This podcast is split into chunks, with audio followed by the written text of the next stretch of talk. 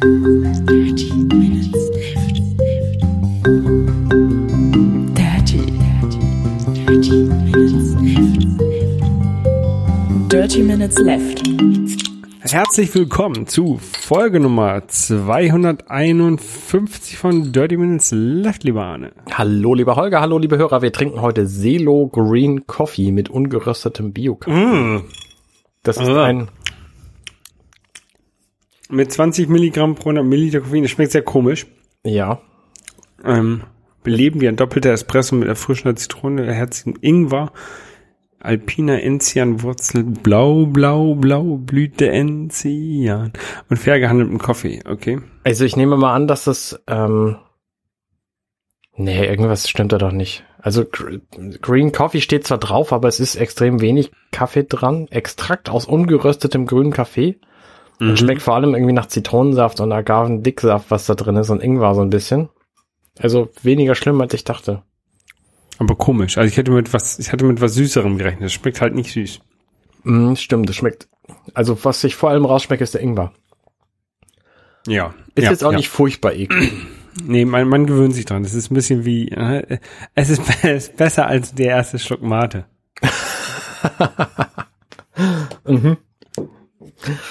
Ja. Ähm, ja. äh, Arne, ich war jetzt im Urlaub. Ja, wo warst du denn? Äh, Ich war eine Woche, eine Woche lang in Thailand, was eigentlich viel zu kurz ist. Wie, Moment, da, da lohnt sich ja der Jetlag gar nicht. Äh, das ist, das ist vollkommen korrekt. Ja, hast du recht. Ähm, eine Woche lang tauchen. Ähm, aber äh, es muss halt, konnte halt nur eine Woche sein aus Gründen.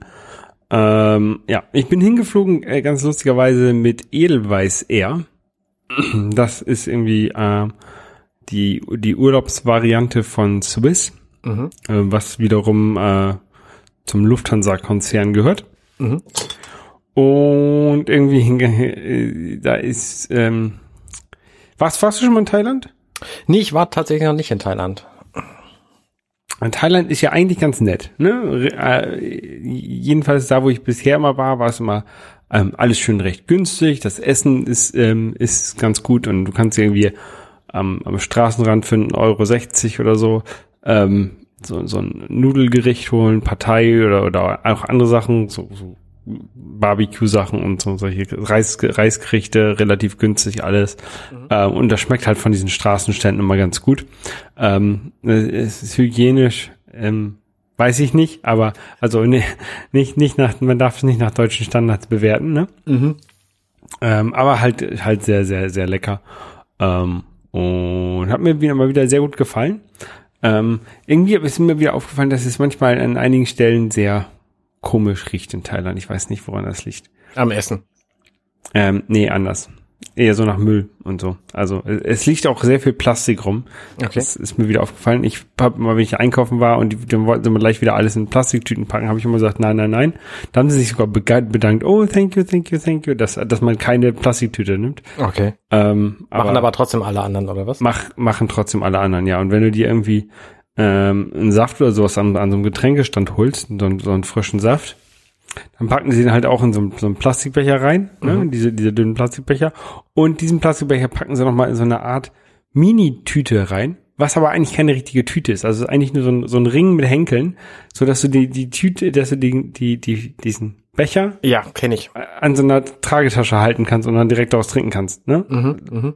Das ist, ja, das ist irgendwie so alles automatisch in Plastik, Plastik, Plastik, Plastik, Plastik. Ähm, als ein bisschen, bisschen doof eigentlich. Aber ich war da tauchen. Ähm, und das war ganz nett. Ja. Dann, äh, das erste Mal auf Phuket. Also das ist ja so eine Insel da im äh, Westen äh, von, von Thailand. Ja. Ähm, da kann man halt mit Edelweiß eher direkt, direkt hinfliegen von Zürich aus. War das der Grund für dich, da hinzufliegen? Ähm, nein, nein, meine Begleitung wollte da gerne nach, nach Phuket. Und da meine Be Begleitung nur eine Woche Zeit hat, ähm, musste ich da halt hin. Ähm, und es war chinesisches ähm, Neujahr. Mhm. Ähm, und da waren halt sehr, sehr viele Chinesen unterwegs. Deswegen, die haben dann halt quasi eine Woche frei. Mhm.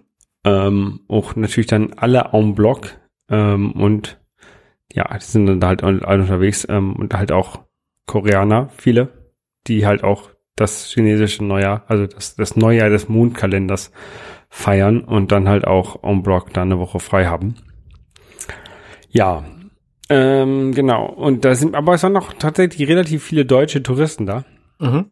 Ähm, die sind mal wieder mir wieder sehr, sehr negativ aufgefallen, weil die dann halt immer wieder versucht haben, also ähm, ein bisschen unhöflicherweise einfach Deutsch mit allen möglichen Leuten zu reden. Ah, teilweise. mhm. Also natürlich gab es auch welche, die halt äh, also ganz normal irgendwie versucht haben, Englisch zu reden und sowas, ne? Aber mir sind halt welche auch aufgefallen, die haben sich da in ein Restaurant gesetzt und haben auf Deutsch alles bestellt. Also dann darauf gezeigt natürlich, ne? Aber ich möchte das haben und ich nehme mal hier dieses und ich nehme noch eine Cola. Und Ja, weiß ich, also finde ich jetzt nicht, nicht per se verwerflich. Ich finde das immer komisch, wenn du in einem Land bist, was ja, wo man ja überhaupt nicht, also wenn du in, in keine auf, auf Mallorca bist, ne, da kannst du ja schon fast davon ausgehen, dass die Deutsch äh, verstehen. Aber in Thailand würde ich jetzt mal absolut nicht davon ausgehen. Ich, also ich kann Englisch, ich würde immer Englisch benutzen, weil ich weiß, dass Englisch in vielen anderen Ländern auch gesprochen wird, aber wenn die einfach nichts anderes sprechen können, finde ich Ja. okay, dass die Deutsch, also ich meine, Franzosen machen das doch auch nicht anders, oder? Ja, stimmt. Ich fand's halt komisch. Ich finde, fand's unhöflich. Aber vielleicht ist, bin ich, finde ich das auch selber, ist was, äh, ist das eine Eigenart von mir? Ich weiß es nicht. Also ich würde es natürlich auch nie machen, weil ich eben auch genug Englisch spreche, aber auch davon auszugehen, dass die da alle Englisch sprechen, ist halt im Grunde genauso unhöflich. können, können sie halt auch, die, äh, können die meisten da auch nicht. Also Englisch musst du halt auch so die, die Verben weglassen, das klappt dann ganz gut. Ja. Von daher, Ähm, ja. Naja, und wa- was mir aufgefallen ist, ähm, wo ich auch ein bisschen drüber nachgedacht habe, ob ich das so machen würde oder nicht, ist ähm, äh, erwachsene Leute, die in Sporttrikots rumlaufen. Okay. Also, wenn du einfach so äh, läufst halt durch die Stadt und dann kommt der einer in einem BVB-Trikot entgegen, ne? Oder in einem so einem Football Football-Trikot, ne? Obwohl es ja gar kein Spiel ist, zu dem sie hingehen oder nicht in eine Kneipe gehen, um ein Spiel zu gucken, sondern einfach so in Football-Trikots rumzulaufen. Da hab ich gedacht, jetzt, irgendwie würde ich das auch nicht machen.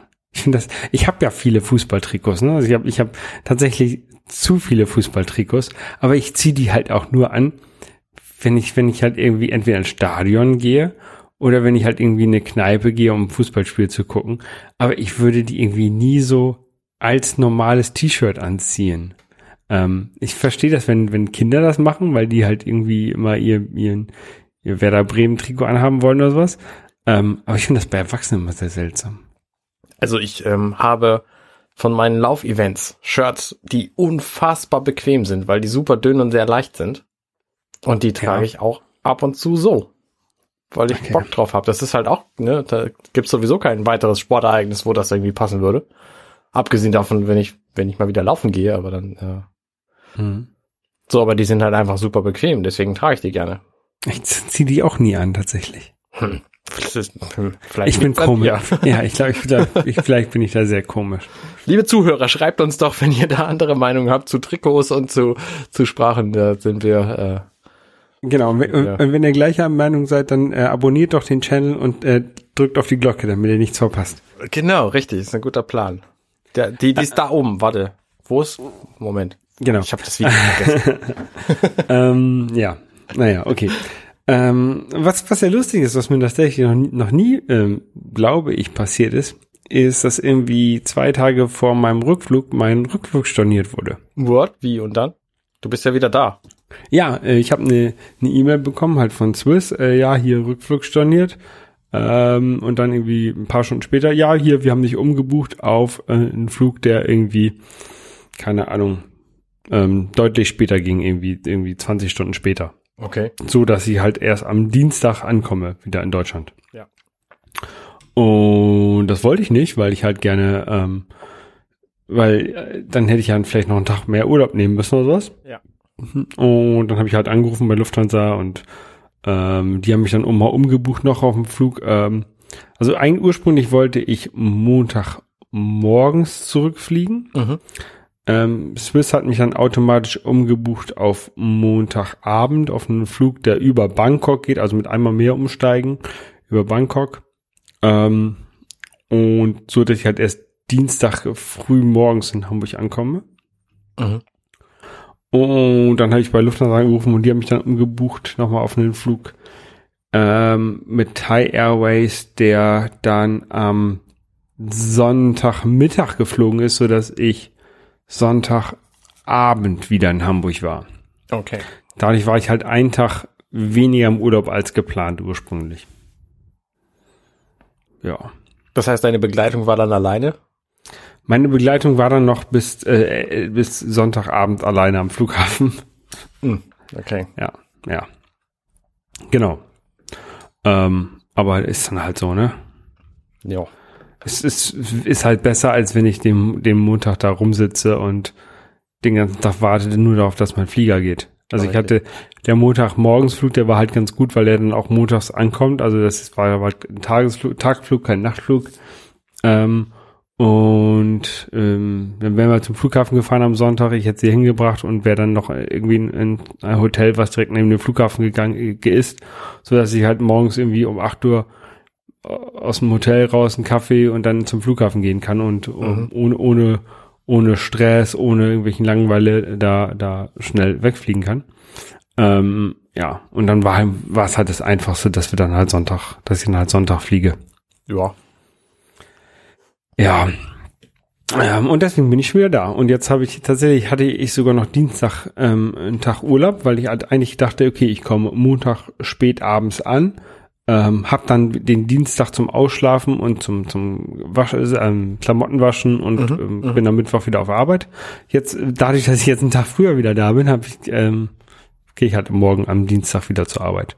Ah, ja, clever. Ja. Also da habe ich, hab ich schon meinem Chef schon Bescheid gesagt, dass ich den einen Urlaubstag wieder ähm, storniere. ja, sehr gut. Ja. Kannst du das so einfach machen? Macht ihr Ja. das digital bei euch? Ja, ist alles digital, ja. Okay. Also wir haben da so ein System. Ja, wenn es nicht digital ist, ist es wahrscheinlich einfacher sogar noch, das zu stornieren. Ne? Ja, ja. Ich, mu ich, muss, ich muss jetzt halt einen Stornierungsantrag Antrag stellen und das geht, wird dann, muss dann genehmigt werden. Das ist, ist ein Prozess. Also das, das habe ich auch keine Zweifel daran, dass es passiert, ne, dass es genehmigt wird. Ähm, aber muss halt gemacht werden jetzt. ja. Ja, Ja, und, und wie gesagt, wir waren, äh, wir waren tauchen ähm, bei so einem ganz kleinen Tauchshop. Ähm, drei Willys Dive Center oder so heißt der. Three, Three Willy Dive. Ähm, der war ganz cool. Ähm, und ich benutze ja so eine, so eine Tauch, so ein Tauchcomputer, ähm, wo ich dann immer sehe, wie tief ich bin und wie viel Luft ich schon verbraucht habe und so.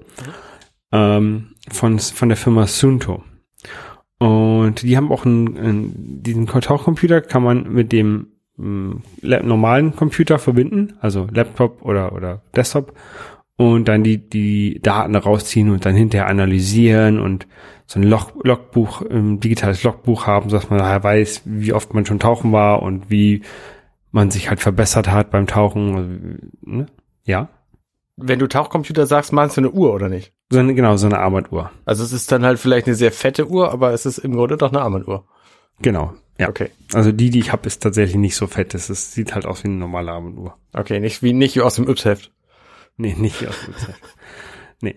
Ähm, und ähm, die App, die halt die Firma Sunto da bereitstellt für den Mac, das ist halt so eine App, die ähm, auf dem Mono-Framework basiert. Ähm, Nie gehört. Das ist ein Framework, was du dir zusätzlich installieren musst, ähm, mit dem du dann .NET Applications Oh. äh, ähm, benutzen kannst auf dem Mac. Mhm. Also das ist eigentlich, eigentlich ist es eine Windows-App, die halt Ja. irgendwie Ja. über Hacks zum Laufen gebracht wird, dass sie auf dem Mac läuft. Mhm. Ähm, und die funktioniert halt auch echt schlecht. Also ähm, wenn ich die aufmache, dann ist das halbe User-Interface in Koreanisch. ich habe also ich habe bei mir als als dritte oder vierte Sprache Koreanisch tatsächlich eingestellt ähm, auf dem Mac, aber ich benutze es halt nie normalerweise nicht. Ne? Mhm. Normalerweise ist halt mein ganzes User-Interface Englisch und ähm, das hatte ich eigentlich, hätte ich da jetzt auch erwartet, aber irgendwie ist da so bestätigen und abbrechen und so, das ist alles auf Koreanisch. Ähm, das ist sehr, sehr seltsam. Ja. Ähm, und ich wollte halt, halt die App jetzt benutzen während meines Urlaubs und meine Daten rüberziehen auf meinen Computer von dem, von der, von der Armbanduhr. Ähm, und die App ist halt immer wieder abgestürzt. Ja. Und ich habe mich halt so drüber aufgeregt ähm, und ähm, dies, diese Firma Sunto es halt nicht schafft, für einen Mac eine normale App zur Verfügung zu stellen. Und bei meiner Aufregerei bin ich auf eine andere App gestoßen, die heißt ähm, MacDive. Ähm, und die habe ich mir dann gekauft für irgendwie, keine Ahnung, 20 Dollar oder sowas. Ähm, und die ist super geil. Klingt erheblich cooler. Ja. Ähm, sie funktioniert halt erstmal, ist eine native Mac-App. Mhm. Ähm, es gibt eine iOS-App dazu, die sich synchronisieren, ähm, so dass du halt unterwegs auch deine, deine Sachen noch irgendwie nachbearbeiten kannst. Kannst du doch mal den, den Namen von dem Tauchort eingeben, wo du warst oder irgendwelche, wenn du in einem Tauchcenter bist und die möchten gerne deine Karten sehen, kannst du die ja halt digital drauf speichern und sowas. Ne? Das ist halt, ist halt eine ganz coole Sache. Ähm, ja, auf jeden Fall wollte ich diese App äh, Leuten, die auch tauchen, empfehlen, ähm, weil sie mir halt einmal so ein bisschen das den Urlaub gerettet hat, weil ich mich ja zu sehr über Sunto aufgeregt habe. Kannst du denn äh, da äh, direkt auf iOS synken oder musst du da trotzdem deinen, deinen Rechner für haben? Nee, also äh, theoretisch, also es gibt Tauchcomputer, die direkt auf iOS syn- synken können mit Bluetooth. Mhm. Meiner hat keinen Bluetooth. Okay. Deswegen, ich muss halt mit USB an den Mac. Okay. Leider. Ähm, ja. Und auf, aber die, diese, diese App ist halt, diese MacDive-App, die ist halt auch unabhängig von dem Tauchcomputer, also oder, oder ähm, unterstützt halt Tauchcomputer von vielen verschiedenen Marken. Mhm. Und das ist halt eigentlich ganz cool. Das heißt, ähm, normalerweise ist, ist es ja häufig so, dass du dir irgendwie eine, eine, ein Device kaufst, ne, ob du jetzt eine, eine, eine Laufuhr oder halt so, ein, so einen Tauchcomputer kaufst. Ja. Und dann hast du halt die App von dieser Firma und dann bist du halt quasi darauf angewiesen, immer wieder was von dieser Firma zu benutzen, wenn du deine Historie weiter behalten möchtest. Ja. Und das muss halt in dieser MacDive nicht. Ich könnte mir jetzt eine Tauchcomputer von ähm, Aqualang oder von irgendwelchen anderen Firmen äh, kaufen oder von, keine Ahnung, was es noch so gibt. Garmin hat, glaube ich, jetzt auch einen. Ähm, und es würde halt alles in der gleichen App erscheinen. Und das gefällt mir ganz cool. Ja, Gut. ja, ja, das glaube ich. Das ist ja auch das, äh, das ist einer der Gründe, warum ich Apple äh, immer noch äh, benutze. Weil es einfach einfach ist, da zu bleiben. Ja. Ja, ansonsten ähm, reizt es dich denn irgendwie einen anderen Tauchcomputer zu benutzen? Ähm, so halb. Also, ähm, Also hast du irgendwelche grundlegenden Probleme mit deinem?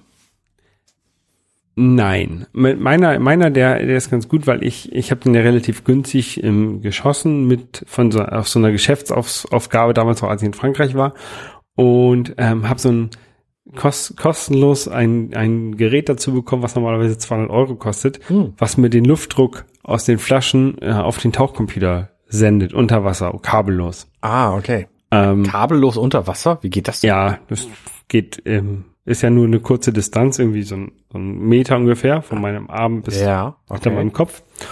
Um, und das geht wohl irgendwie. Ich weiß nicht, Funk funktioniert unter Wasser, soweit ich weiß, nicht sonderlich gut. nicht sonderlich gut. Nee, aber offensichtlich ähm, benutzen die ein Frequenzband, was wohl noch ganz für so einen Meter ausreicht. Ich weiß es so genau, habe ich, hab ich mir das tatsächlich nicht durchgelesen. Ähm, naja, und, und das ist halt ein echt ein cooles Feature.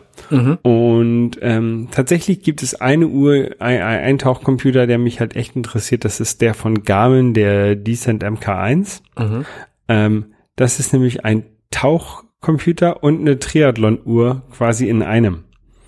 Der hat, so, Ah. einen- der hat so einen Heartrate-Sensor, der hat GPS mit drin für Überwasser. Also der, der, der merkt sich, wo du ins Wasser gegangen bist mit GPS.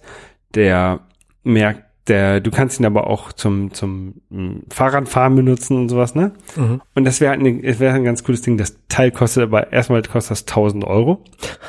Ja. Und zweitens kann das halt diesen Funk nicht. Kann halt, kann mir halt nicht mit Funk übertragen, äh, nicht sagen, wie viel Druck ich drauf habe. Und ich habe mich an dieses äh, so gewöhnt, dass normale, normalerweise hast du so einen Schlauch, oder habe ich natürlich noch auch als Backup, so einen Schlauch mit so, einem- mit so einem Druckmesser dran, wo du rauf gucken kannst, ne? Mhm. Ja, ja, den kenne ich, ja. Und rumbaumelt. Ähm, den habe ich halt auch, da gucke ich halt aber nie drauf. Und ich gucke halt immer nur so auf meine Armbanduhr und dann weiß ich, wie viel Luft ich noch habe. Ja, das ist viel cooler. gebe ich Und dir. das ist halt viel entspannter. Mhm. Ähm, und es ist natürlich auch ähm, Heulen hier auf einem hohen Niveau. Ähm, aber ich habe hab mir jetzt vorgenommen, ich kaufe mir diese MK1 nicht. Ähm, nur wenn sie jetzt irgendwann, keine Ahnung, Garmin MK2 rausbringen mit so einem mit so einem kabellosen Druckmesser, ähm, Ja. dann würde ich mir das vielleicht nochmal überlegen. Aber 1000 Euro ist halt auch echt viel dafür, dass ich einfach nur statt, statt einer Triathlon-Uhr und einer Tauchuhr nur halt eine benutzen möchte, ne? Ja, richtig. Ja. Ja, das ja, war, lohnt, das war, lohnt sich vielleicht nicht, nee. Lohnt, nein, lohnt sich, lohnt sich absolut nicht. Also Die 1000 Euro kann man auch besser für einen Urlaub gebrauchen, als statt für neue Gadgets. Richtig. Ja, und ähm, ich war, habe diesen Urlaub auch gleichzeitig noch so ein bisschen benutzt, um mein, mein, meine, mein Gepäck ähm, für meine Weltreise ein bisschen zu testen. Du meinst die, die äh, Kapazität? Die Kapazität, genau. Ich bin mit meiner Tauchtasche natürlich gefahren, mit meinen Mhm. ähm, Tauchsachen, die ich auch auf meiner auf meiner Reise dabei haben möchte. Ähm, ich habe meine einen Rucksack dabei gehabt mit meinem mit meinem Laptop, mit meiner Drohne, mit meinen Kameras. Und ähm, das war so ein 21 Liter Rucksack, der halt vollgepackt war quasi mit Technik. Ja. Ähm, und ich hatte meinen großen Backpack, meinen großen Rucksack mit Klam- mit Klamotten dabei, der halt aber nur nur halb voll war. Ne?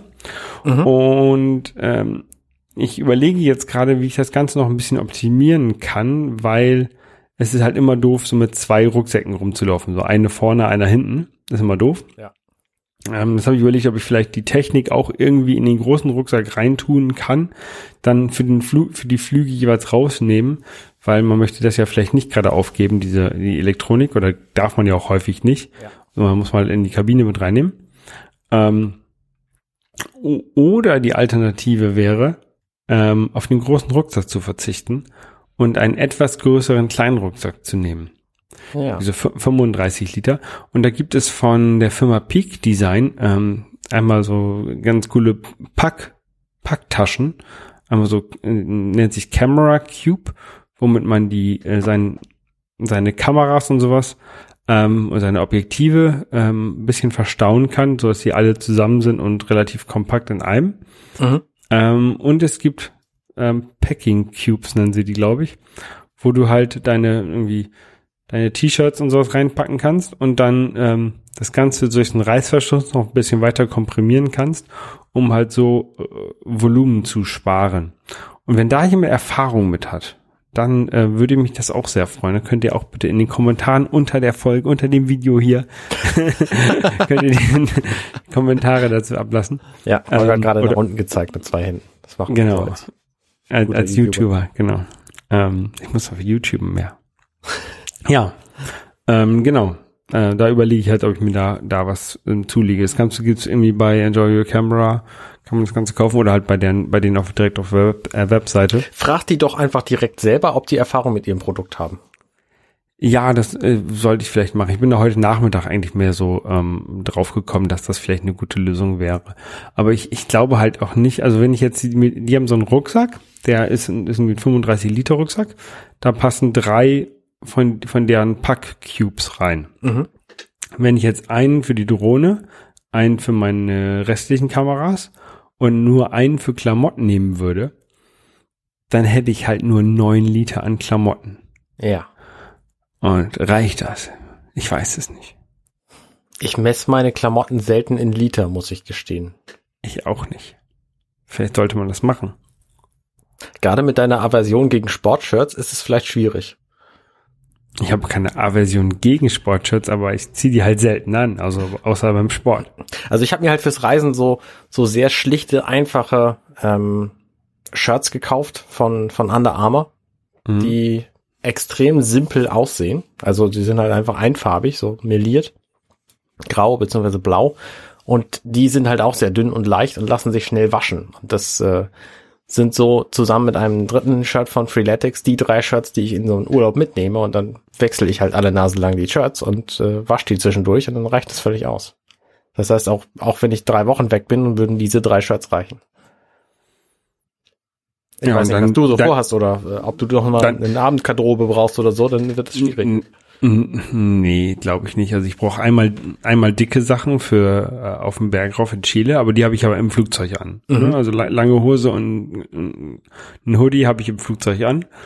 Ähm, Ansonsten brauche ich hoffentlich nur kurze Sachen, also irgendwie T-Shirt, kurze Hose, Badehose.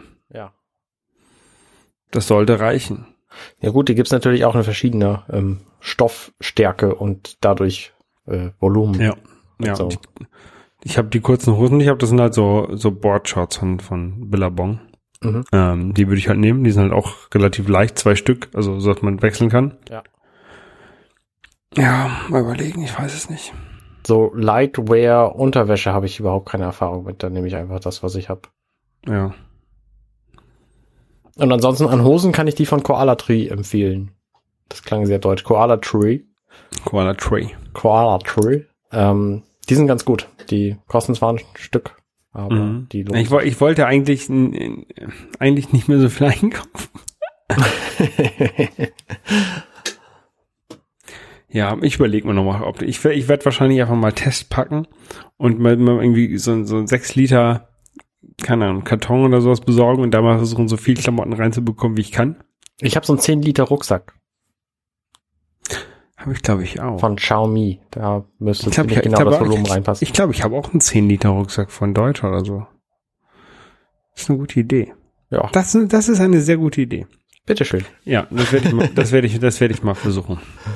Ja, liebe Zuschauer, wenn ihr da auch noch Ideen habt, ähm, äh, dann äh, könnt ihr Holger die gerne schicken. Und insgesamt, wenn euch das, wofür wir jetzt die letzte Viertelstunde gesprochen haben, wenn euch das interessiert, dann freut euch schon mal auf das Nachfolgeprojekt zu diesem Podcast. Genau, wir planen da was. Wir haben da was vor. Ja. Mehr verraten wir nicht. Bäh. Und du hast Spiele gespielt, ne? Richtig, ich, äh, ich mache ja nicht, nicht Reisen und so ein Zeug, sondern ich mache ja Spielen und so ein Zeug. Und ähm, habe jetzt auch relativ viel gespielt in letzter Zeit, weil ich nämlich, kann ich kurz erwähnen, minutenweise Matrix macht momentan Pause, das genieße ich sehr, weil ich dadurch jeden Werktag eine Stunde länger Zeit habe. In meinem gesamten Leben macht das viel aus. Weil ich den ganzen Schnitt nicht machen muss und die ganze Produktion nicht. Ähm, und deswegen komme ich jetzt einigermaßen viel zum Spielen. Ich äh, habe mir wieder Testmuster für das NMAC besorgt. Jetzt spiele ich gerade mm, Monster Energy Supercross 2. Da habe ich den, den Vorgänger letztes Jahr zu getestet und der war in der, in der Switch-Version extrem beschnitten und das ist dieser hier erfreulicherweise nicht. Das heißt, es gibt einen Editor und einen Multiplayer und so.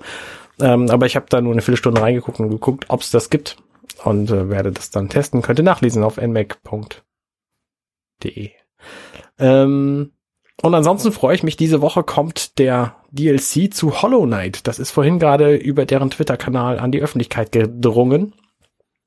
Die haben davon äh, schon lange berichtet, weil es auch irgendwie einer von deren ähm, Kickstarter-Perks war, dass die einen DLC zu Hornet machen, einem der Charaktere, einer der Charakterinnen. Mhm. Und ähm, das kommt jetzt offensichtlich am Valentinstag, 14. Februar. Und da Oh. freue ich mich sehr drauf. Ich habe keine Ahnung, was es kosten wird, aber denen gebe ich auch alles Geld dafür, weil sie es einfach verdient haben. Ja. Das ist auf jeden Fall gut. Äh, das tut sie, also DLC ist ja natürlich auch wieder digital. Ähm, Genau. Also zum, zum Download, ne? Ja, Früher gab es ja DLC so als richtig als Verpackung auf CD. Also so da hießen die Expansion- aber auch Add-on oder, oder Expansion Ja, Pack. genau. genau, genau, genau. Aber es war ja eigentlich das gleiche. Ja.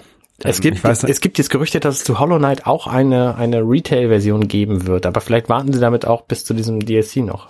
Ja, ich weiß noch, dass ich früher bei Command Conquer und bei äh, Command Conquer 2 und bei ähm, Warcraft 2 auch diese ganzen Expansion Packs hatte, Mhm. also als als als Retail Mhm. Kästen. Ähm, ja, das war halt immer noch eine schöne Zeit, weil da konnte man halt auch, die könnte ich halt heutzutage auch noch spielen. Ne? Die könnte ich halt theoretisch mir irgendwie noch ein, noch ein Windows 95 besorgen und dann das da drauf spielen, wenn ich wollte. Ja. Ähm, das geht jetzt nicht mehr zum Beispiel, wenn du dir Spiele im Wii-Shop gekauft hast, weil der Wii-Shop-Kanal wurde jetzt geschlossen und alles, was du dir damals dort gekauft hast, ähm, und das, was du dir nicht runtergeladen hast oder wenn jetzt deine Wii kaputt geht, ähm, ist es für immer weg. Das ist echt bedauerlich. Ja, und das hat mich so ein bisschen zum Nachdenken gebracht. Ich hatte ja auch überlegt, ähm, ob ich jetzt vielleicht nicht häufiger mal wieder die äh, Spiele äh, nur zum Download ähm, kaufe. Mhm. Ähm, zum Beispiel hatte ich ja bei über Nacht äh, darüber nachgedacht, mir Celeste zu kaufen. Ja. Ähm, aber als es dann, als der Wii-Shop-Kanal dann tatsächlich geschlossen wurde, an dem Tag habe ich dann gesagt, okay, nee, komm, machst du nicht. Kaufst du dir jetzt bei Limited Run ähm, als ähm, Cartridge-Version, die Ja. die jetzt erstellen. Ja. Ist auch schon wieder ausverkauft, also liebe Leute, die das jetzt hören, zu spät. ähm, aber das, es, ich finde das halt, ich finde es halt doof. Also ähm, und ich traue halt auch Nintendo nicht zu, auch den den Switch Shop länger als keine Ahnung fünf Jahre nach Beendigung der Switch noch aufrecht zu erhalten. Ja, also der Wii-Shop war jetzt zwar, also die, die Wii ist ja quasi mit dem, mit der Wii U irgendwie 2012 abgelöst worden, aber trotzdem ist es halt irgendwann vorbei und ich glaube auch kaum, dass du die Spiele in 20 Jahren noch kriegst. Ja. Und da bleibt dann halt nur Piraterie, was das einzig probate Mittel ist, um dann die Sachen noch zu kriegen und das ist irgendwie traurig. Genau. Und deswegen sind halt Spiele, die man halt auf, auf Disk hat, immer besser. Es ist halt auch traurig für, für Online-Spiele. Also, ähm, ich weiß, dass ich halt früher mit meinen Kumpels gerne Mario Kart Wii online gespielt habe. Das geht jetzt halt auch nicht mehr. Ja, richtig. Ähm, und mein, die, die Wii war halt eine Konsole. Ähm, also meine Kumpels haben keine anderen Konsolen, ne? Die haben nur eine Wii. Und die sind jetzt auch keine Spieler, die würden sich jetzt auch keine andere Konsole kaufen. Ähm, und die einzige Möglichkeit, die ich halt hätte, mit denen online was zu spielen, wäre halt irgendwie Mario Kart auf der Wii. Ja, Und das geht halt nicht mehr. ist richtig. Aber ich glaube, dass der, dass der Konsolenmarkt sowieso, ähm, abgesehen von so ein paar Retro-Fans, wie wir das jetzt sind, ähm, ziemlich kurzlebig ist. Und ich sehe das bei mir selber auch. Ich habe ja auch diverse Spiele auf dem, auf dem PC, auf CD hier noch rumliegen, die ich aber auch seit seit zehn Jahren oder so nicht mehr angeguckt habe, weil das einfach, Mhm. weil ich es einfach nicht mehr brauche. Also es gibt einfach genügend modernes Zeug, was ich, was ich auch spielen kann stattdessen. Ja. Und von daher finde ich halt so Läden wie, wie GOG total toll, die den ganzen Kram eben digital bereitstellen, aber DRM-frei. Das heißt, du kannst dir das einfach irgendwo auf eine Pla- Festplatte ziehen und dann immer wieder installieren und, und spielen, so. Ja, muss halt selber dafür sorgen, dass die Festplatte auch in zehn Jahren noch funktioniert. Genau, also der Service GOG, ich glaube nicht, dass die den irgendwann abschalten in den, in den nächsten zehn Jahren. Das bietet sich aber nicht an. Und wenn, dann kriegst du noch Vorlaufzeit mit dem ganzen Kram, den du gekauft hast, dann nochmal runterzusaugen. Mhm. Aber ansonsten finde ich es halt ziemlich gut. Abgesehen davon ist GOG natürlich auch ein, ein aus Erfahrung entstandenes Werk, weil das ist ja ein, ein polnisches Projekt gewesen, wo ähm, die, die Firma CD Projekt damals damit beauftragt wurde, so, so Rollenspiele, Baldur's Gate und so ein Zeug 1994 in Polen zu vertreiben. Und in Polen Mhm. gab es vorher praktisch keinen Softwaremarkt. Die ganze Software, die du in Polen gekriegt hast, die war, war raubkopiert. Es gab auch keine Pirateriegesetze dagegen. Und ähm, CD Projekt hat sich dann halt ähm, aufgemacht und hat gesagt, okay, wir sorgen mit echten Spielen auf echten CDs mit genügend Boni dafür, dass die trotzdem gekauft werden. Und das haben sie halt geschafft, indem sie da irgendwie einen Soundtrack dazu geschmissen haben und eine Karte und einen Anhänger und eine Plüsche und einen Aufkleber oder so. Und dann sind die tatsächlich gekauft worden. Und die sind da sehr groß und erfolgreich mit gewesen und haben dann auch diverse andere Spiele noch vermarktet, haben dann ihr, ihr Zweitstudio gegründet, CD Projekt, Project Red, was eines der größten Softwarestudios in, in Europa geworden ist mit Witcher. Und haben eben nebenher noch GOG gegründet, Good Old Games, was inzwischen ja auch diverse, diverse neuere Titel vertreibt. Und die wissen halt auch, ähm, wenn sie das nicht DRM-frei anbieten, dann klauen die Leute das einfach, weil das in Polen einfach früher, also vor 1994, vielleicht auch ein bisschen danach, einfach gang und gäbe und das einzige Mittel war. Und deswegen gibt's bei GOG halt alles DRM-frei und damit auch eben in, in 30 Jahren auf jedem Rechner abspielbar. Und das finde ich ziemlich cool. Ja. Ja, Ja, DRM-frei ist, ist halt besser. Oder halt auf, auf, ja, es gibt ja sogar auch Spiele auf CD, ähm, die, die so eine Art DRM haben. Also äh, das, es gab mal so ein Need for Speed, das ich glaube das erste Need for Speed für die PS4. Ähm, oder das letzte für die PS3, ich weiß nicht ganz genau. Auf jeden Fall, das muss halt immer eine Online-Verbindung haben. Und wenn der Server halt irgendwann abgeschaltet ist, kannst du das auch nicht mehr spielen. gab's ganz viele Spiele früher. Ja, das ist doch doof. Deswegen fand ich auch äh, früher die Seite Game Copy World total großartig.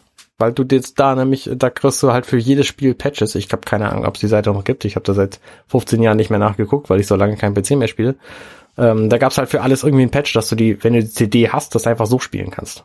Ja. Und ähm, also halt diese ganze DLC-Geschichte, äh, Quatsch, DLC, DRM-Geschichte ist furchtbar. Ist ganz, ganz furchtbar. muss aussterben. Ja. Also ich meine, selbst wenn du jetzt irgendwie den, das, das Switch-Spiel kaufst, die Konsole ist ja so super filigran. Wenn dir da in 15 Jahren was kaputt geht, dann kriegst du das wahrscheinlich auch nicht ersetzt. Sondern brauchst du eine Alternativkonsole und wenn die irgendwann alle kaputt sind, dann hast du halt auch da Pech.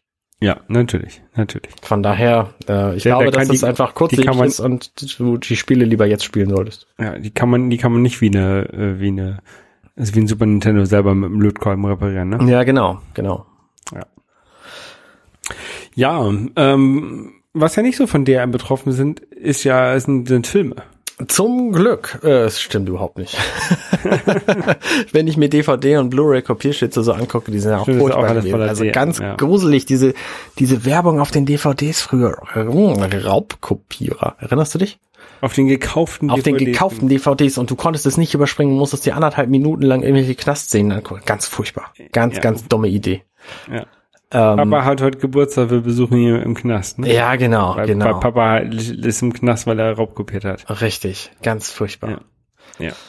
Äh, naja, ich habe jetzt Filme geguckt, wo wir von Filmen gerade sprechen. Und zwar nicht, nicht wenige. Normalerweise gucke ich ja nicht so wahnsinnig viele Filme. Und jetzt habe ich aber gesehen The Greatest Showman. Kennst du den? Nee, kenne ich nicht. Ich wusste gar nicht vorher, was, worauf ich mich äh, eingelassen habe. Ich wusste, dass da Hugh Jackman mitspielt, die Hauptrolle nämlich. Und Wolverine? Ja, genau. Okay. Und zwar, das ist ein, ein äh, Film offensichtlich, wo irgendwie auch Musik drin vorkommt. Und irgendwie Show und so. Und dann habe ich den geguckt und das ist tatsächlich ein Musikfilm, also es ist mehr ein Musical als ein Film. Und es geht um P.T. Barnum, der Erfinder des Zirkus. Okay. Also, das ist jetzt ein bisschen übertrieben gesagt, aber er ist quasi derjenige, der den Zirkus berühmt bekannt gemacht hat in der Form, wie, wie es ihn jetzt 150 Jahre lang gab, nämlich mit so einem Zelt und mit Tieren drin und Akrobaten und so. Ja. Und Hugh Jackman spielt den Typen und der macht das sehr gut. Das ist entstanden, äh, das Projekt, also der Film kam, glaube ich, 2016 auf den Markt und der ist entstanden, nachdem Hugh Jackman 2009 bei den Oscars seine Musical-Performance gemacht hat. Vielleicht erinnerst du dich? Hast du vielleicht gesehen? Nee. Ähm, da hat Ich er gucke die Oscars nicht. da hat er die, die Moderation gemacht der Oscars und hat halt begonnen mit so einem vier Minuten Musical-Stück und das war total gut. Und daraufhin ähm, ist der Regisseur von diesem Film dann halt zu ihm gegangen und hat gesagt, ja komm, wir müssen unbedingt mal was machen. Und dann haben die dann neun Jahre dran gearbeitet an diesem Ding. Und das ist wirklich ein, ein schöner Film geworden. Also es, storymäßig ist er okay so, weil es ist halt eine Lebensgeschichte, Nacherzählung. Ähm, jetzt nichts Spektakuläres drin aber es ist halt eine Erfolgsgeschichte und das, das macht halt Spaß zuzugucken und es ist halt ähm, eine Geschichte, die auch auf, auf verschiedene, verschiedene Feinheiten eingeht, ähm, was Minderheiten angeht. Denn in diesem Film, also in dem, in dem Konzept von dem Zirkus war, dass er Kuriositäten ausstellt und diese Kurioti- Kuriositäten waren halt zunächst leblos und dann aber auch lebende Menschen. Und dann hat er halt irgendwie nach äh, komischen Menschen gesucht, die es natürlich 1850, als der Film, als das spielt, ähm, noch in rauen Mengen gab. Also eine Frau mit Bart und einen total behaarten Mann und äh, einen Riesen und einen sehr dicken Mann und einen sehr kleinen Mann und all solche Sachen. Und ähm, das ist halt interessant, weil das weil das halt so ein Konzept ist, was 1850 gut existieren konnte, weil da einfach die technischen Möglichkeiten noch nicht da waren, um solche, ich sag mal, Behinderungen ähm, frühzeitig irgendwie zu beheben. Und äh, heutzutage gibt's das halt alles nicht mehr. Ne? Also es gibt kaum noch Leute, die irgendwie so eigenartig aussehen. Es gibt kaum noch, ähm, also Tiere in Zirkus zu stecken, ist inzwischen auch verpönt. Akrobaten sind langweilig geworden und Deswegen ist das Konzept Zirkus quasi jetzt nach 150 Jahren auch komplett tot. Und ähm, mich reizt auch nichts mehr in den Zirkus zu gehen. Das war, als ich Kind war, vor 30 Jahren, war das noch total anders. Mhm. Also spannende Geschichte, die natürlich so ein, so ein Zeitzeugnis ist. Ja. Und es ist eine, eine wahre Geschichte. Also äh, Genau, genau. Diesen, diesen Peter. Barnum gab's halt tatsächlich. ja. ja. Ich habe auch einen Film ge geguckt, der biografisch ist und mit Musik zu tun hat. Okay. Ähm, und zwar, ich habe Bohemian Rhapsody äh, geguckt. Das ist der äh, Film über Queen. Ähm, Über die Queen, ja. über die über die Band über die die Rockband Queen ähm, und das ist ganz das ist ganz cool hast du ihn gesehen der ist Nein, ich habe ihn relativ neu Nee, habe ich nicht. nee okay ähm, ja, es, es steht, ähm, es erzählt halt die Geschichte von ähm, Freddie Mercury. Mhm. Ähm, und der Schauspieler, das ist ganz cool, das ist ähm, Rami Malek. Mhm. Ähm, ich glaube, glaub, so spricht man ihn aus. Ich weiß nicht, ob du den kennst. Ähm, der wurde durch Mr. Robot bekannt, durch die Serie. Habe ich nicht gesehen. Ist er die Hauptfigur? Das ist die Hauptfigur, genau. Oh. Ähm, ich wusste das mich vorher auch nicht und dann habe ich Bohemian Rhapsody geguckt und das ja, den kennst du doch von dieser komischen Hacker-Serie, ne? Ja, ja, von, von Mr. Robot. Und dann habe ich, also ich habe den auf dem Flug geguckt ähm, und als ich gelandet bin, habe ich natürlich gleich einmal gegoogelt, ne? Oh ja, hat sich bestätigt, ähm, das ist genau der gleiche Schauspieler. Ja, witzig. Ja, ähm, es ist ganz cool. Also die ähm, Queen gab, ist ja entstanden quasi vor meiner Zeit. Mhm. Ähm, und Freddie Mercury ist irgendwann in den 80ern, glaube ich, dann gestorben. Ähm, oh, also ich, ich habe ich hab quasi die La Queen noch erlebt, als sie noch aktiv waren, aber ich kann mich natürlich nicht dran erinnern, weil ich zu klein war. Ich kann mich tatsächlich an, die, an den Fernsehabend erinnern, an dem Tag, wo Freddie Mercury gestorben ist, weil da plötzlich der ganze Fernseher voller, voller Queen war. Okay. Das heißt, es muss irgendwann in den späten 80ern gewesen sein. Ich weiß nicht Ja. genau, was das für ein Datum war, denn ich bin 83 geboren, also ich habe auch nicht viel davon sehen dürfen natürlich, aber 91 ist er gestorben. ja, dann war ich gerade acht. Also das ist genau das Alter auch, wo ich mich, wo, wo ich mich noch dran erinnern könnte. Also ähm, genau, und dann ist er halt plötzlich gestorben, wie das so ist, und dann ist der ganze ganze Fernseher, weil das damals ja das einzige Medium war, was man irgendwie so mitgekriegt hat, voller Queen. Und die, die Geschichte geht halt so ein bisschen, ähm, fängt halt mit, mit dem äh, Freddie, Freddie Mercury an, wie er halt ähm, damals noch unter ähm, einen, unter seinem echten Namen oder ursprünglichen Namen ähm, zu den anderen Bandmitgliedern von Queen kommt ähm, und endet mit dem Live Aid Konzert. Ähm, was ja auch irgendwie eins der größten Konzerte der Welt war, wo sie für ähm, Ländern Afrika, für hungernde Menschen in Afrika Geld gesammelt haben Mhm. und wo, wo Queen halt auch aufgetreten ist. Und ist halt durchzogen mit, mit ähm, Musik von Queen und da ist mir auch mal wieder aufgefallen beim Gucken dieses, des Filmes, wie viele große Hits Queen eigentlich hatte. Es haben ja, haben ja wenig Bands, dass die ähm, quasi einen Hit nach dem anderen rausbringen und die halt auch alle also erfolgreiche Ohrwürmer sind, ne? Von Mhm. ähm, Who Wants to Live Forever und We Will Rock You, Another One Bites the Dust und, und was es da nicht alles gibt. Das sind auch alles, alles ja ähm, verschiedene Lieder. Ja. Also die, Ja. das ist ja nicht so ein, ein, ein Framework und immer, immer wieder abgespielt, sondern immer wieder was anderes gemacht Mhm. und trotzdem immer wieder Erfolg gehabt. Und das ist eigentlich, eigentlich eine sehr coole Band gewesen. Ja. Glaube, glaube ich. Also, Ich finde auch, die, die Inflation sollte bei Bands auch irgendwie mit berücksichtigt, berücksichtigt werden, weil die Welt war einfach in den 80ern viel, viel kleiner. Und mhm. damals kannten halt alle Leute Queen. Und deswegen, ja, natürlich ist die Band so berühmt geworden, weil, also, sie war halt erheblich berühmter als sämtliche Bands jetzt, auch wenn die Bands heute, heutzutage mehr Verkäufe haben und von mehr Leuten gekannt werden. Einfach deswegen, weil die Welt damals so viel kleiner war. Also, ja, deswegen ist es auch kein Wunder, dass die, dass es heutzutage solche Bands nicht mehr gibt. Also die, die letzten sterben halt irgendwie gerade aus, eine Running Stones oder so. Die kennt, glaube ich, auch noch jeder. Mhm. Aber ansonsten, also alle, alle moderneren Bands, ich glaube nicht, dass die, dass die so berühmt werden. Ja, weiß ich auch nicht, nö. Also Rammstein vielleicht, aber ist auch noch eine große Band, ne? Die sind ja aber auch gerade dabei, ihre Abschiedstournee vorzubereiten und zu machen. Okay. Habe ich noch zwei Karten für. Ja, ähm, genau, den habe ich halt gesehen jetzt auf dem Flug. Ähm, was ich noch gesehen habe, ganz viel, ähm, ist die ähm, Welt von Star Trek. Ich Mhm. habe nämlich zum einen gibt's neue Discovery-Folgen. Da bin ich jetzt quasi mit, mit eingestiegen. Also die, Das ist, das ist die Serie auf Netflix, ne? Genau, die, also es gibt inzwischen sämtliche Serien auf Netflix. Aber das ist die, die aktuelle Serie und da ist gerade die zweite Staffel am Laufen, die mir erheblich besser gefällt, weil die einfach mehr Star Trek ist als die erste Staffel. Und die, die zweite Staffel ist, ähm, Also die, die erste Folge alleine fängt damit an, dass sie einen Captain kriegen und dieser Captain sitzt auf der Brücke und fragt erstmal alle, die da auf der Brücke sind, wie sie heißen. Das ist in der gesamten ersten Staffel nicht passiert. Und ich wusste von vielen Personen, die ich halt in der ersten Staffel immer wieder gesehen habe, nicht, wie, wer sie sind und wie sie heißen. Und das ist halt, also da hat direkt die erste Folge der zweiten Staffel schon einiges besser gemacht. Und es ist natürlich auch so ein bisschen storymäßig, weil in der ersten Staffel geht's irgendwie um Krieg und der ist dann vorbei und jetzt geht irgendwie das mehr oder minder normale Space-Leben weiter.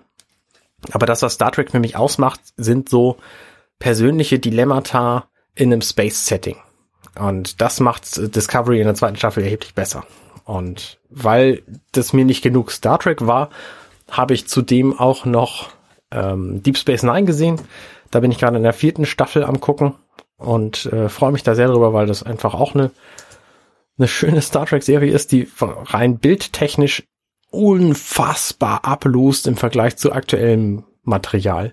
Und auch deswegen, weil das eine unbearbeitete Version ist. Also Netflix hat die zwar auch, aber die Schwarztöne, die in dieser Serie vorkommen, die sind halt grau. Und die Weißtöne, die sind halt auch grau. Und alles, was da so ein Und bisschen die Gelb- bunt und Blautöne sind auch grau. alles, was da an bunten Farben drin ist, ist halt auch grau. Und das ist halt bei, bei The Original Series und bei Next Generation wurde das halt alles mühsam überarbeitet. Und deswegen, wenn du dir das jetzt anguckst, denkst du, ja, ist halt eine alte Serie so, aber die Farben und die Schwarztöne und so, die sind halt alle bombenscharf. Und das ist bei Deep Space Nine halt völlig anders. Und da siehst du der Serie tatsächlich an, dass sie auch super alt ist, nämlich von, ähm, ich glaube, von 93 bis 97 oder so gab's die. Habe ich nie gesehen, Deep Space Nine, tatsächlich. Und ähm, das habe ich halt gesehen äh, und, und freue mich da. Ich gucke da jetzt halt immer mal wieder eine Folge von. Und weil mir das auch nicht gereicht hat, habe ich mir Star Trek 2 angeguckt. Ähm, die Rache des Khan. Und weil mir auch das nicht gereicht hat, habe ich gedacht, ich gucke vorher mal die Original Star Trek The Original Series Folge, also mit Kirk und Spock und so, wo Khan zum ersten Mal auftaucht. Denn ich wusste, in dem Film ist Khan das zweite Mal zu sehen. Weil er nämlich wieder auftaucht und offensichtlich Kirk schon kannte und dann irgendwie seine Rachepläne machte und dann, dann war halt der, war er halt der Gegner in diesem Film. Und dann habe ich mir vorher diese Serienfolge angeguckt. Das ist die 23. Folge der ersten Staffel. Und das ist bemerkenswert, weil das unfassbar sexistisch ist. Also die grobe Story dieser Folge ist, sie treffen ein verlassenes uraltes Schiff, die SS Botany Bay. Ähm, und sie sind in diesem Fall halt die Originalcrew der Original Enterprise, nämlich Kirk und Spock und Pille. Und das war's. Mehr Leute gab's damals nicht in der ersten Staffel. Ähm, völlig bescheuert übrigens, weil in einem Film dann zu, ähm, zu Chekhov gesagt wird, hey, dein Gesicht kenne ich doch und ja, du bist doch Khan und so. Und dann tun die da, als hätten die sich gesehen in dieser Serie, aber es ist nie passiert. Ähm, das ist ein bisschen albern, aber darum, darum geht es jetzt gar nicht. Und in dieser ähm, Serie kommt dann halt Khan, der ist auf seinem Schiff und dann ist er eingeschlafen, also in, in so einer, in so einer Kryokapsel und dann wecken sie ihn auf und dann hat er halt seine, seine Crew dabei und dann äh, versucht er die Enterprise zu übernehmen. Und dabei ist halt eine Frau, die offensichtlich Geschichtsforscherin ist und die sich mit der Zeit super auskennt, nämlich mit den 1990er Jahren, wo es den Dritten Weltkrieg gab. Äh, du erinnerst dich sicher, Holger? Ja, äh, ganz äh, erinnere ich mich dran. Ja. Ja. Haben, die, die Maschinen haben den, glaube ich, dann gewonnen, ne? als dann Skynet das alles hat. genau. Ähm, wo es nämlich um die verbesserten Menschen ging und da ist halt Khan einer von. Mhm. Und ähm, dann endet es natürlich, also es endet zum einen, es, es geht zwischendurch darum, dass Khan einfach sagt, hey Frau, du bist jetzt, du gehörst jetzt zu mir und dann sagt sie zwischendurch nein und dann sagt sie aber doch ja. Und das ist halt so, wie in den 60er Jahren eben Frauen gesehen wurden. Und ähm, die Folge endet dann damit, dass Khan auf einen Planeten verbannt wird. Und wie wir aus dem Film dann wissen, ähm, ist die Frau, die er damit hingenommen hat, dann gestorben kurze Zeit später und der Planet wurde verwüstet. Und deswegen will er halt sich an, an Kirk rächen. Aber was ich so bemerkenswert finde, ist dieser, diese Darstellung von der Frau in dieser Serienfolge, die so gar nicht passt zu dem, was in Star Trek Discovery momentan an, an Frauenpower und an, an Gleichberechtigung und so vertreten wird, obwohl Discovery irgendwie fünf bis zehn Jahre früher spielt. Hast du Voyager gesehen? Ja. Aber Da war, da, da war ja auch eine Frau als Captain das erste Mal, glaube ich, ne? ja, na klar, aber das ähm, Ist noch anders. Das ist halt was anderes, weil das nicht so direkt davor spielt, weil in Discovery, da kommt halt die Enterprise vor und auf der Enterprise ähm, Ja, war ach so, halt Captain ja, Pike. Captain und sein, seine Number One war eine Frau, so. Und das ist halt in der Originalserie einfach nicht erwähnt worden. Und genauso wie ich zu Anfang von Discovery gesagt habe, naja, gut, das ist halt unsere aktuelle Sichtweise der Erzählung, Mhm. muss ich auch bei The Original Series sagen, das ist halt die damalige Sichtweise der Erzählung. Also ähm, im Grunde darf man die Serie nicht nach dem Sexismus beurteilen. Auch die aktuelle Serie darf man nicht nach der nach der supermodernen Technik beurteilen, sondern man muss im Grunde die Geschichten daraus destillieren, um das das irgendwie werten. Und das fällt mir halt in, in, die, in die moderne Richtung sehr leicht. Also bei Discovery kann ich problemfrei sagen, okay, die haben überall Holo-Displays, obwohl es das auf der originalen Enterprise nicht gab. So, das macht mir nichts. Aber andersrum, diesen Sexismus daraus zu denken, ist für mich halt echt schwierig. Mhm. Ja, also ich weiß nicht, ob ich die Originalserie jemals gucken will. Ich habe das zwar im Grunde vor, weil ich gerne alles irgendwie mal gesehen haben will, aber es schaudert mich tatsächlich ein bisschen. Aber vielleicht musst du dich ein bisschen dazu zwingen, dass wenn du, wenn du das alles sehen möchtest, vielleicht müsstest du ein ähm, minutenweise Star Trek machen. Bloß nicht. Folgenweise Star Trek würde ich nicht mal ertragen, glaube ich.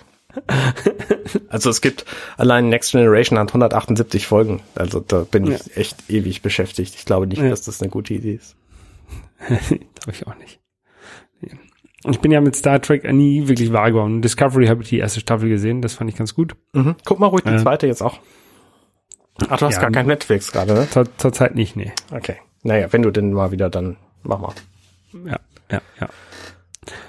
Ja, äh, und Ghost in the Shell hast du gesehen, ne? Genau, Ghost in the Shell habe ich gesehen. Das ist die moderne Also nicht, Version. nicht den Anime-Film, sondern den Live-Action-Film.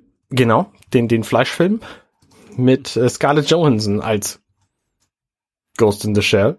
Ja. Ähm, ich wusste vorher überhaupt nicht, worum es geht. Ich habe den Anime nie gesehen. Ich fand diesen jetzt ziemlich gut. Der hat herbe Kritik einstecken müssen, weil sie eben eine ähm, eine Nicht-Asiatin ist in diesem sehr asiatischen Film. Mhm. Und das hat mich jetzt beim Gucken nicht wahnsinnig gestört, muss ich sagen, weil es war genügend Asiatisches in dem Film drin. Also man hat schon gesehen, dass es in der, in der asiatischen Welt spielt.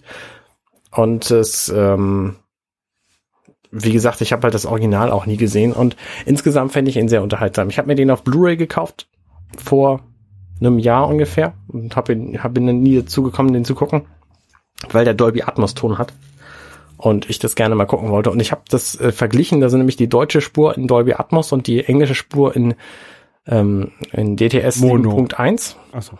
Und das klingt in Dolby Atmos tatsächlich voller. Mhm. Schwer zu beschreiben, aber ähm, der, also ich, ich mag das halt, wenn mich so eine Soundwand erschlägt und dieses Gefühl habe ich viel mehr, wenn ich Dolby Atmos Ton habe, als wenn ich, ähm, wenn ich den Ton eben nur auf einer Ebene habe. Ja. Ja, ja.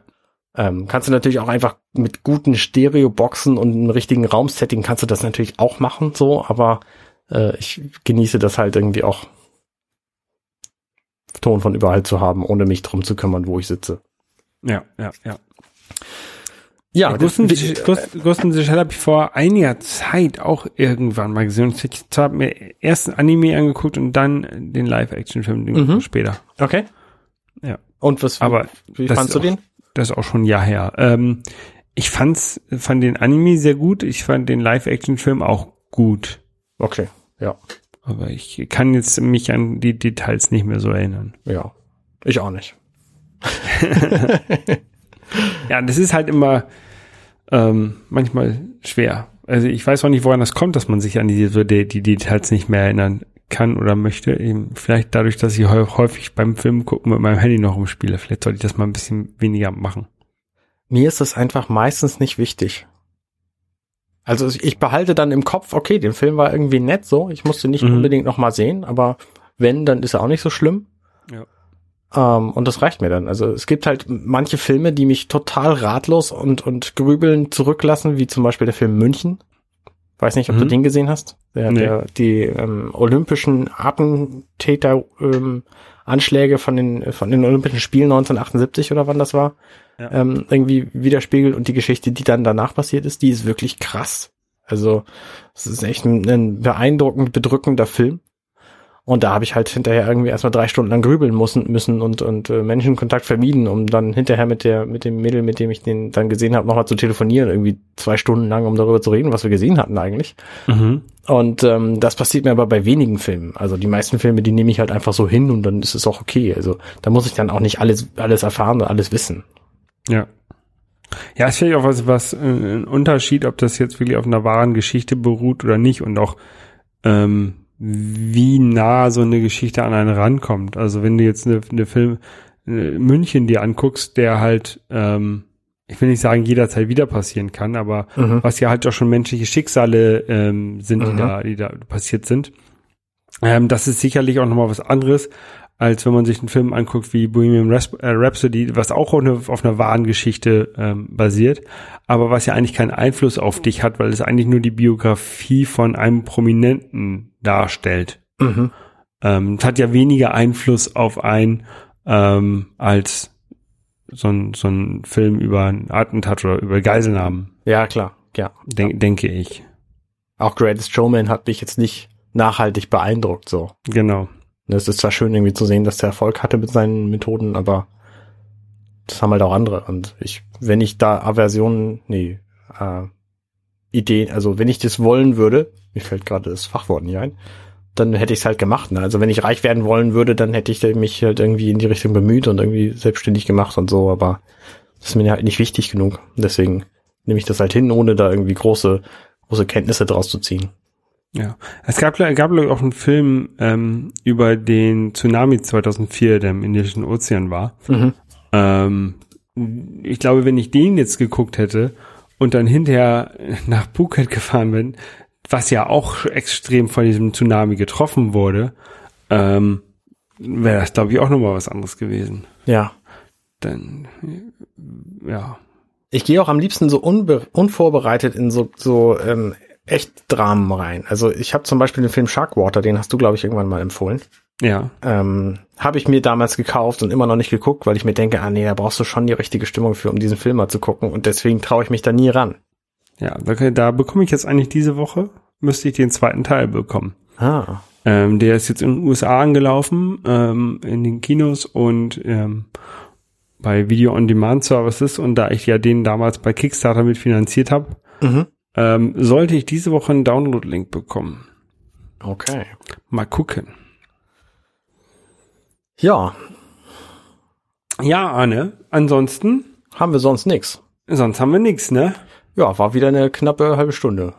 Wie immer in diesem Podcast-Format. Genau. In, in, in diesem schönen Video bei YouTube mit, mit, dem, mit der Glocke.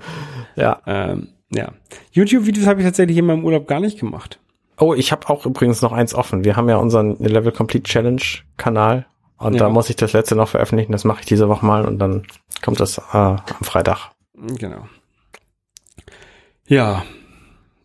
Ähm, das, wer es noch nicht mitbekommen hat, das beenden wir nämlich jetzt. Ähm, das ist einfach zeitlich kompliziert. Genau. Es gibt genügend andere Projekte, die auch, die auch Spaß machen, uns Spaß machen und die auch mehr Anklang im Internet finden. Ich glaube, wir hatten so durchschnittlich irgendwas bei fünf Drei. Views vielleicht, davon drei wie selber. ja. Ähm, das lohnt halt nicht. Nee. Und ähm, Video produzieren ist halt auch aufwendiger und vor allen Dingen ähm, erst irgendwie zwei Stunden lang ein Spiel spielen und dann da noch mal eine halbe Stunde oder, oder zehn Minuten drüber reden. Ja. Und dann, dann das Ganze noch mal hinterher noch mal anderthalb Stunden ähm, schneiden oder so. Ja, genau. Ähm, das ist halt auch echt aufwendig. Also ja, ich habe eine ganze Menge darüber gelernt über über Videoschnitt. Ähm, Mhm. das das hat mir ganz gut gefallen und das werde ich hoffentlich in meinem in meinem Sabbatical ähm, anwenden können. Jetzt natürlich dann nicht mit mit Videospielen, sondern mit anderen Sachen. nicht? Ähm, doch ich schlepp ich schlepp die ganzen Konsolen mit und einen großen Fernseher. Ach, sehr gut. Ja, ja Arne, Ja, äh, dann Holger? hören, hören wir uns äh, beim nächsten Mal wieder, ne? genau. Wenn es wieder heißt. Herzlich willkommen zu Folge Nummer. Ja, das hast du ja dankenswerterweise übernommen. Ich glaube, am Anfang haben wir so abgewechselt. Ja, ich Naja, weiß gar nicht, es hat sich irgendwie so eingearbeitet, ne? irgendwie ja. Finde ich gut. Okay. Tschüss. Hey, ich bin Arne und das war Dirty Minutes Left. Wenn euch dieser Podcast gefällt, dann unterstützt mich doch ein wenig. Ich schneide, produziere und hoste diesen und weitere Podcasts, wie auch andere Projekte im Netz. Informationen, wie ihr mich unterstützen könnt, findet ihr auf compendion.net.